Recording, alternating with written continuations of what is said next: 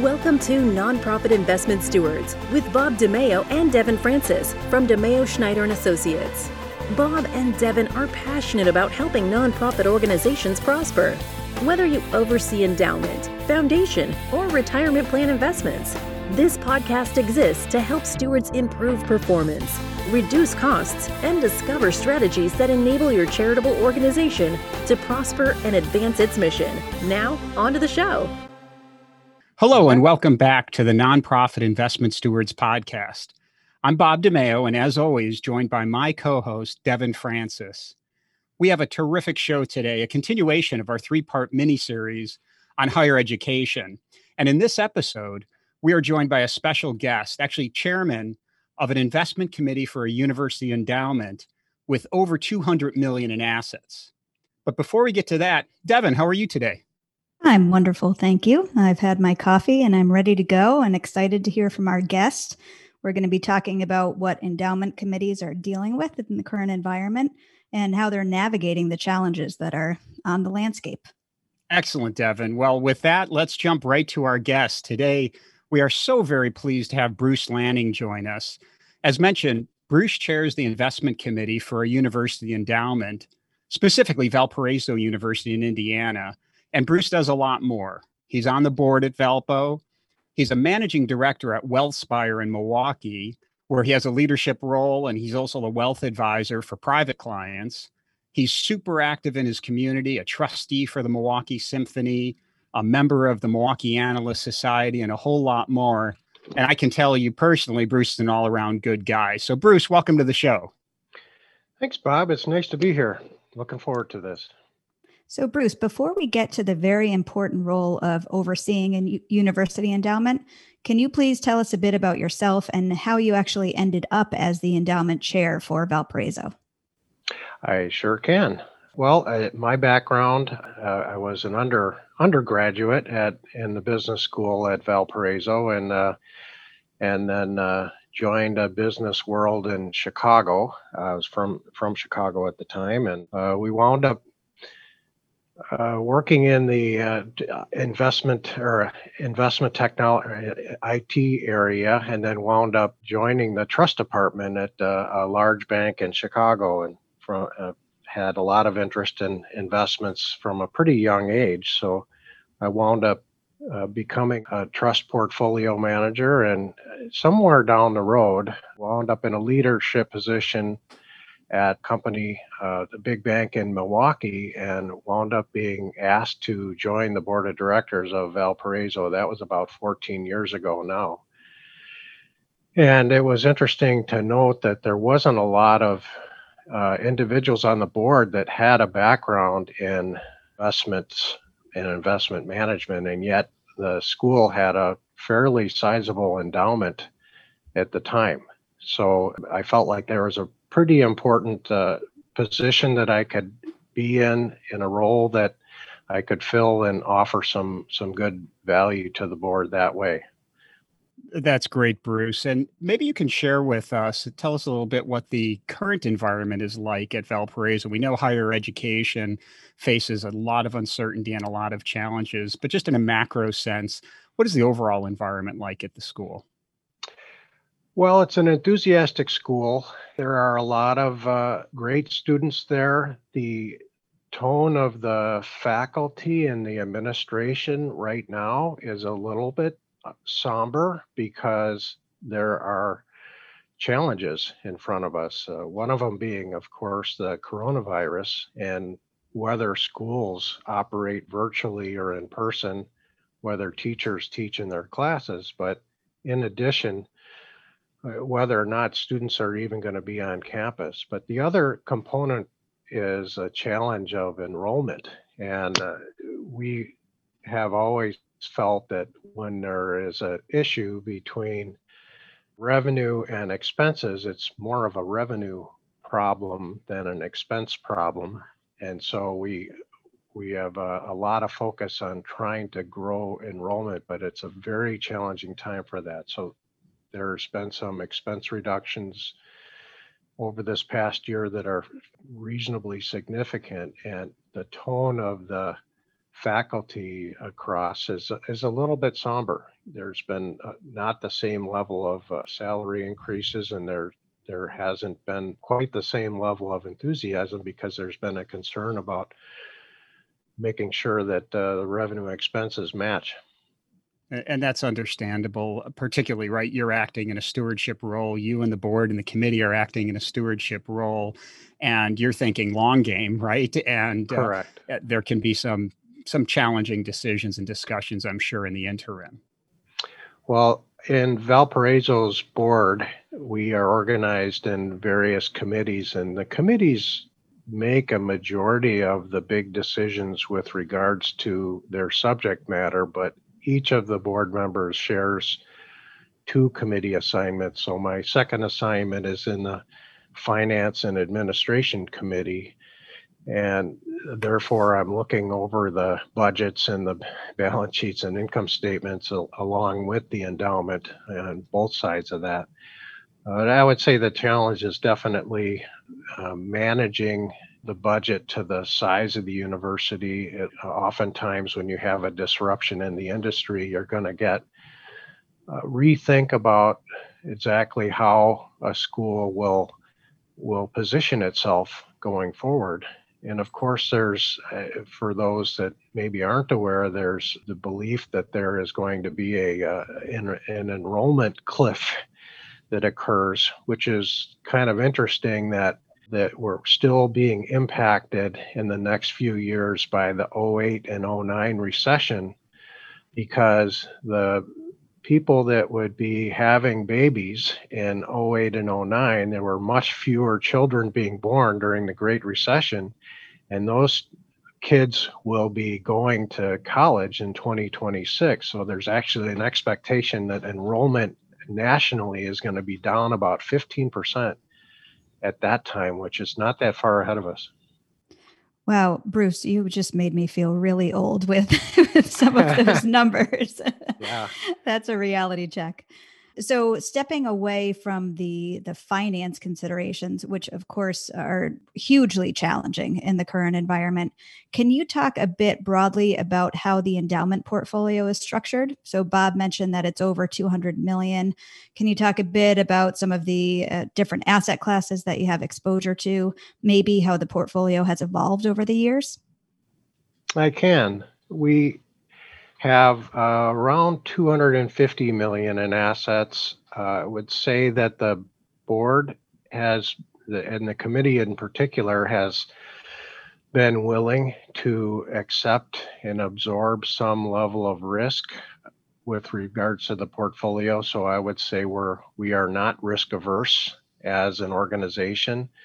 Uh, part of that reason is that uh, the combination of this committee is endowment management, but it is also capital planning, which is related to the balance sheet. So we're involved with creating lines of credit for the university, for looking at our bond ratings and potentially evaluating uh, tax exempt bond issues, which we have done. And so, therefore, trying to create uh, liquidity pockets that are available that would prevent the the endowment from having a huge draw demand maybe at the worst time in the economic cycle. So the portfolio itself is has a target now of about 90% equities, but the 90% I would say has about 10% that's allocated to non-traditional type equities like real estate and uh, natural resources. There's another of the 80% that is in uh, more traditional equities. Actually, we have been willing over quite some time now, it, uh, more than 10 years, to have a significant allocation to illiquid investments. So we have up to 30 pools that we are invested in of private equity and venture capital and that's about half of the, the the the other portion of the portfolio. And then we actually take the the fixed income part of the portfolio and we try to make it uh, as maximally uh, exposed to what happens if the equity markets go down, and so we have a, a long treasury exposure on the on the small portion of the portfolio, which tends to act bigger than its size in the effect of of uh, volatility dampening when things go sour. That's interesting. So you have kind of a barbell approach. You have the fixed income, which is very conservatively profiled, and then the equity part, which is a bit more aggressive. Absolutely. Correct. And how has you mentioned that you have exposure to about 30 underlying private equity strategies? How has that evolved over the years? Has the committee or the the endowment overall always been committed to the private equity space or is that something that has evolved over your tenure on the committee? It has evolved and not all of the experience there has been good. Uh, we've learned some lessons along the way. Uh, we had a pretty significant uh, real estate, private real estate component that that problems in in the 08 and 09 recession that uh, cost some significant uh, returns. But our view is that you have to spread out the risk of your exposure by owning a number of different what we'd call vintages, uh, which is our new launches of pools of private equity in order to spread the risk out of any one vintage year being a difficult year for investing. And so with our private uh, exposure, our belief is that we're able to achieve somewhere between 2 and 4% returns above the public equity markets over time. And Bruce, given the current state and the volatility and the uncertainty, has the committee taken on any sort of different view in terms of the liquidity of the portfolio and the amount that might be allocated to less liquid asset classes and strategies? We actually do a very significant amount of work related to liquidity. So I would I, I think that's an excellent question because we look at, for instance, we just completed a study in the last meeting. We went through that, which says, what if the markets draw down 20% from here and 10% the following year, which is kind of a cataclysmic market event?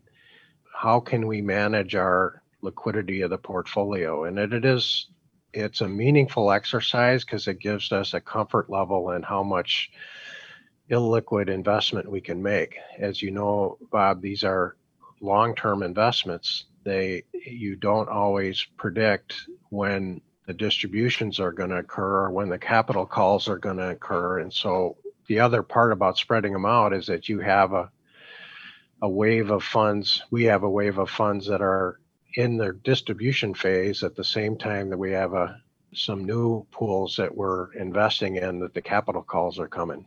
And we kind of evaluate that and say, like we've looked out two or three years and said, we're going to have significant amount of distributions in year two and three, most likely.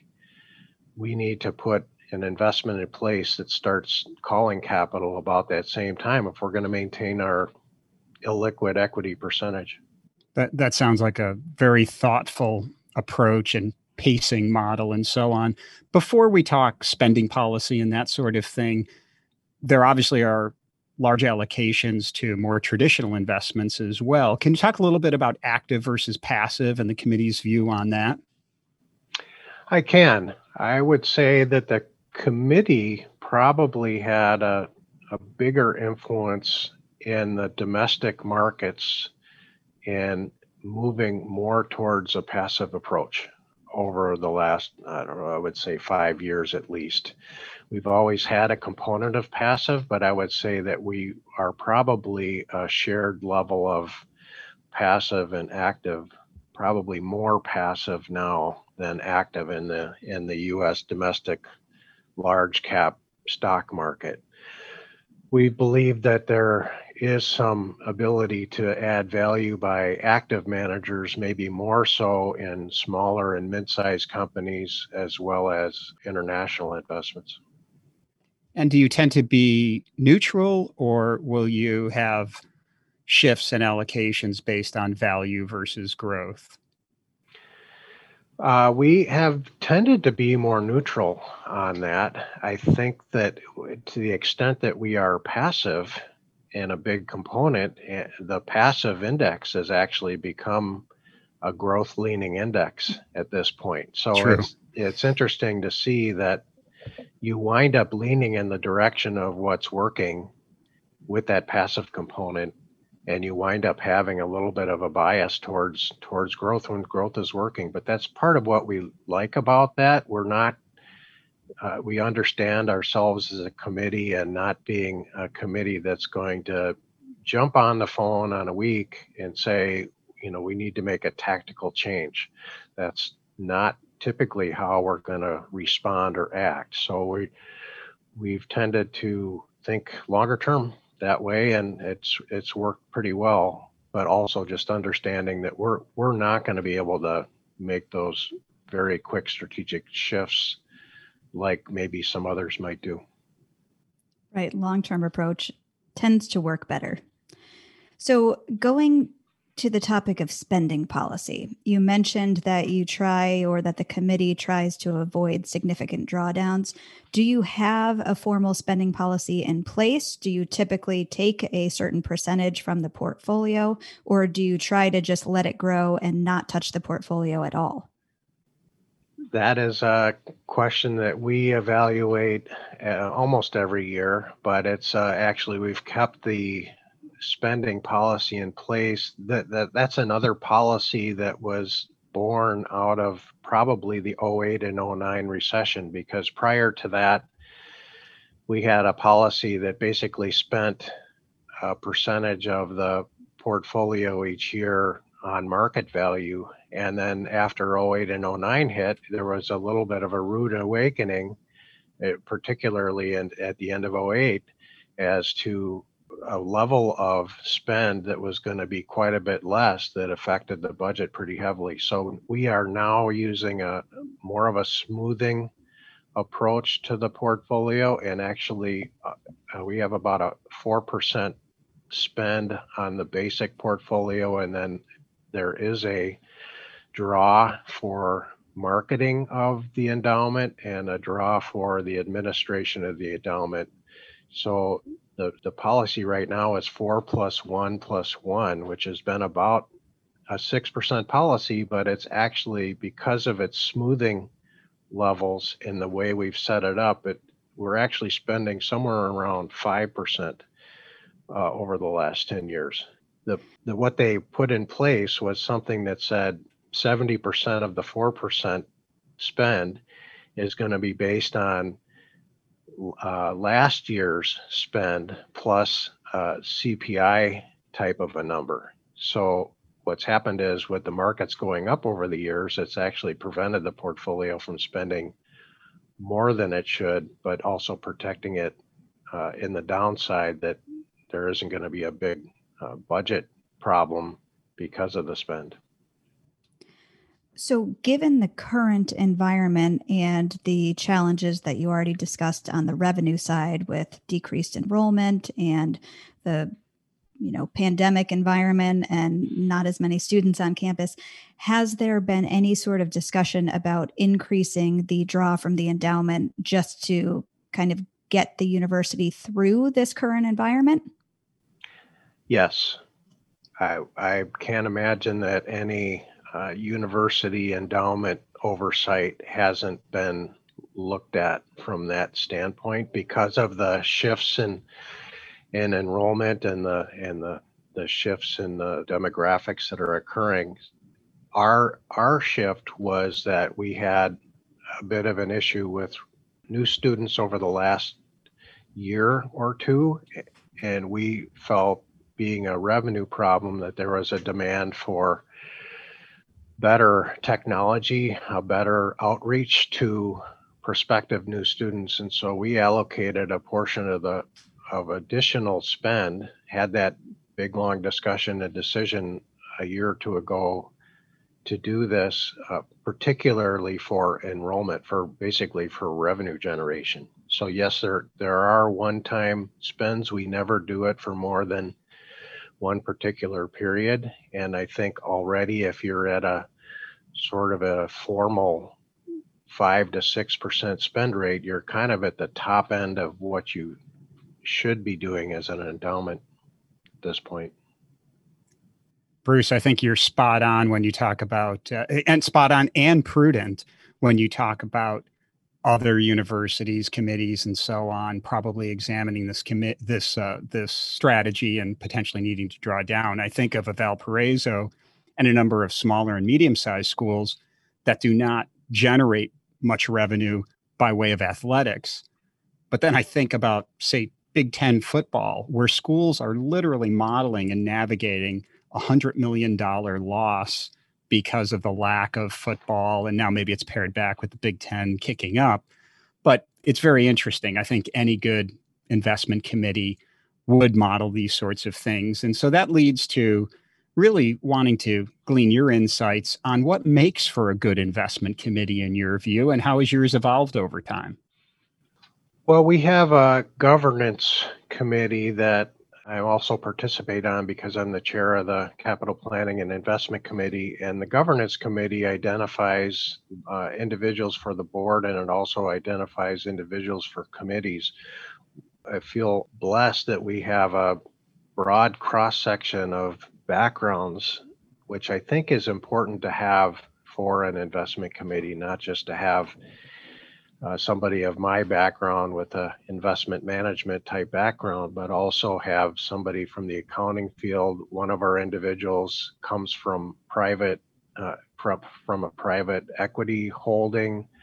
Uh, one of them comes from a compliance area. So it, it's a combination of people all in leadership positions that create this committee and then uh, securing longer term relationships. Some, I think our board also did this a while back, which which was to shift people between committees a lot, and there seemed to be too much of a learning curve happening every other year for people joining or leaving the committee. So we've done a little bit less of that over the last four or five years than we've done before so that people can really get to know the history behind the decisions that are being made and not to go in and make a big decision difference.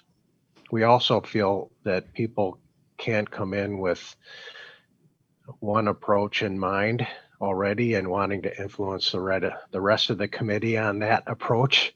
Uh, that's happened a, a, couple of times in our committee's history that I've been on, and uh, people have to keep an open mind. We're very open.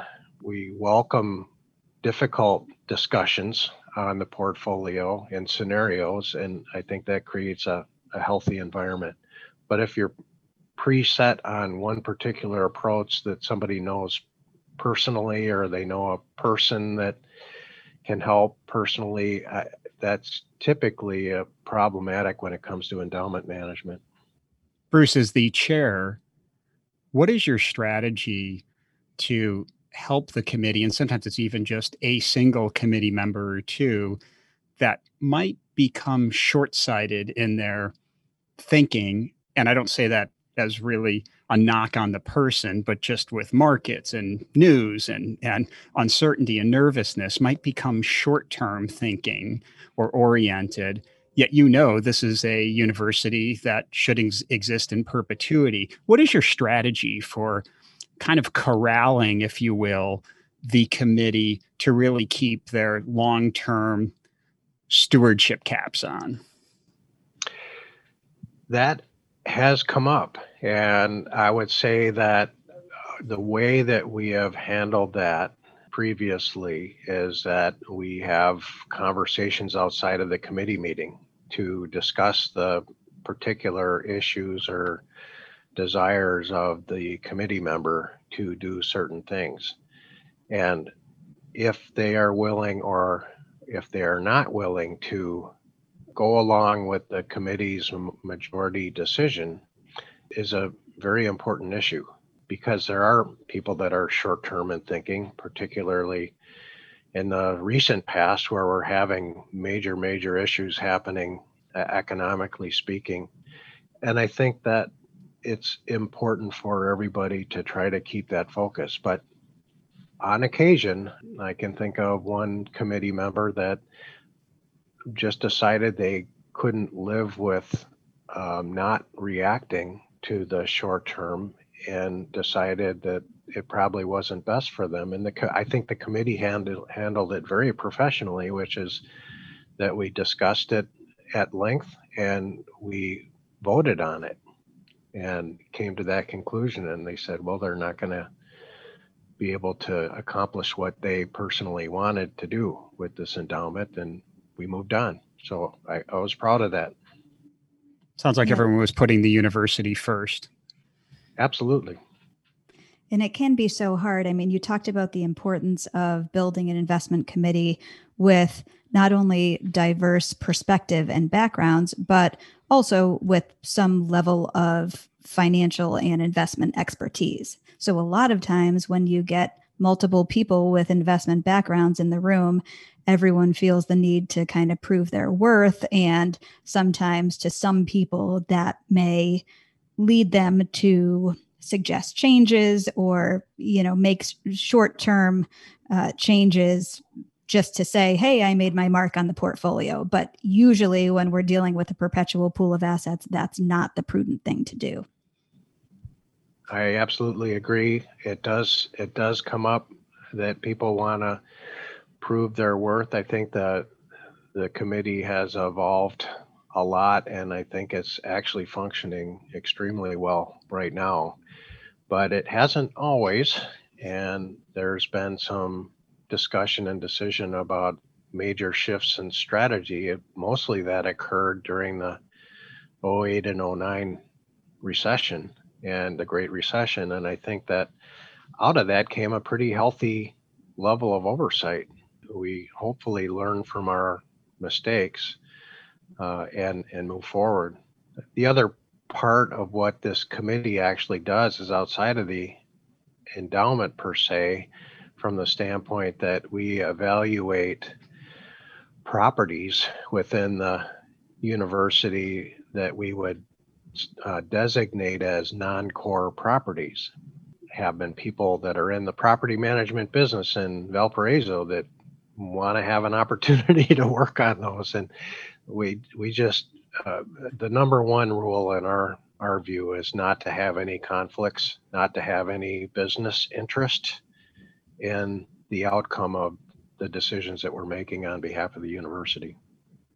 Bruce, as as we draw near our close here, and this has been so insightful, it's so generous of you to take the time to share this perspective, which will be so helpful to so many folks working in any capacity in terms of university endowment oversight, that sort of thing. But what about Bruce Lanning, the person? Just two questions. One, this pandemic year has been challenging and strange and weird to say the least. Tell us one silver lining that Bruce Lanning has experienced. And then I know you're a self described servant leader. What do you mean by that? Well, I actually, one of the harder changes was that I have made a commitment a little bit later in life here to be more significantly focused on physical fitness. And what I'm missing this year was that in the uh, for the first time in my life in the prior two years, I did uh, six triathlons. There were no triathlons this year, so I, I missed that. I actually I enjoy. It, it's a goal to keep in mind to get ready for a certain time to go do do an event, and uh, it, it's a focus. I, I like having the goal in mind, but I did manage to uh, work a lot on things at home, and I think that causing a, a there was a good change in focus that uh, shaped things up a lot at home. But I I miss uh, the interconnectivity that I have in my business and in the city of Milwaukee where I live. Uh, and I think that that's something that uh, I look forward to things opening up a little bit more. I, the social interaction is fine. My significant other looks at me in the back home office uh, where we are some um, or where I have been most of the time since spring, and I have five screens up and she looks at me and shakes her head. so uh, it's like, well, this is what I do for a living. So, you know, I have to have the various screens up to look at different pieces of data. And I've actually have been able to focus. The, the interesting thing is that I think I'm actually working more now than I did before because there is kind of no no end to the day sometimes. And so it's i find that fascinating you're so right. I was just saying to a colleague how I feel like I kind of dribble in and out of my day. I I get started in the morning, then I take my kids to school, I let the dog out, I get back to my desk, and then at the end of the day, I leave my desk, go down and make dinner, but I always make my way back up. and it's it's hard to put a, a full stop to the end of the workday. Yes. So, yes. Bruce, can you go back to Bob mentioned that you describe yourself as a servant leader? Can you go back to what you mean by that? Sure. I enjoy the roles that I have, or I'm in most cases, a lot of cases, I'm not, you know, I'm not looking for recognition, but I'm, I'm looking for the the leadings of my God in the process, and uh, I, as a part of that, I've actually mentored a lot of people in coming from difficult points of their life where they're losing almost everything or uh, lo- having a difficult time relating to people. And I find sometimes I have the opportunity to connect with those. And it makes me so very grateful for what I have, what I'm able to do. And I think that's something that I feel that I am basically called to serve that way. With regards to the office, part of it is uh, encourage people to get involved with the community, to get involved with things they're passionate about. I'm also a, a trustee for the Milwaukee Symphony Endowment, and I have a passion for the arts as well. But I find that uh, those are all time commitments, and I I tell people that if they're going to get involved with those types of things, they they have to first have a passion for it. It can't be a business purpose that they're looking for. It's got to be something that they think that they can help make better.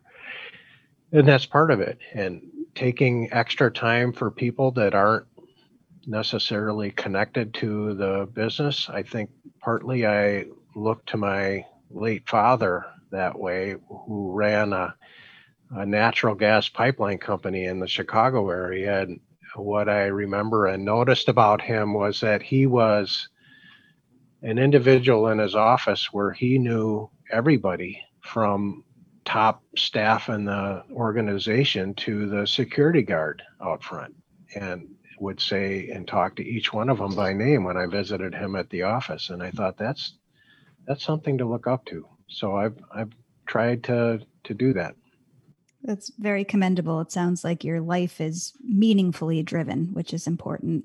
And you mentioned the word gratitude. I think the practice of gratitude is just so vital uh, to to living a happy and content life, and having gratitude kind of drive our our actions is is really important. So, Bruce, I echo Bob's comments that this has been so insightful. We really appreciate your time. You've given us a lot of interesting uh, and thought provoking um, answers to our questions, and it, it's great to hear about how Valparaiso is handling the current environment. I am excited about the third part of our mini series coming up. So we'll have a trifecta of higher ed experts, uh, which will be out in the coming weeks. And also, I'm excited for our other upcoming shows. So, Bruce, thank you so much for joining us today. It's been a real pleasure. Thank you so much. It was a pleasure to be here. I enjoyed it. Thank you, Bruce. And as we wrap up, three things for our listeners. One, remember to subscribe to the show and know we welcome your reviews. Next, if you have a topic you'd like us to address, or perhaps someone you know would be a great guest, please reach out to me or Devin via LinkedIn. And then finally, if you lead a nonprofit or perhaps serve as a board or committee member, and you hope to explore strategies to potentially better manage the investments you oversee, please contact me or Devin and certainly visit DiMeoSchneider.com where you'll find a ton of great resources. So, to all you good stewards, thanks for investing time that helps your nonprofits prosper. We'll connect with you soon on the next episode. Thank you for listening to the Nonprofit Investment Stewards Podcast. Click the subscribe button below to be notified of new episodes and visit DiMeoSchneider.com for more information. The information covered and posted represents the views and opinions of the guest and does not necessarily represent the views or opinions of DiMeo Schneider and Associates. Content is made available for informational and educational purposes only and does not represent a specific recommendation. Always seek the advice of qualified professionals familiar with your unique circumstances.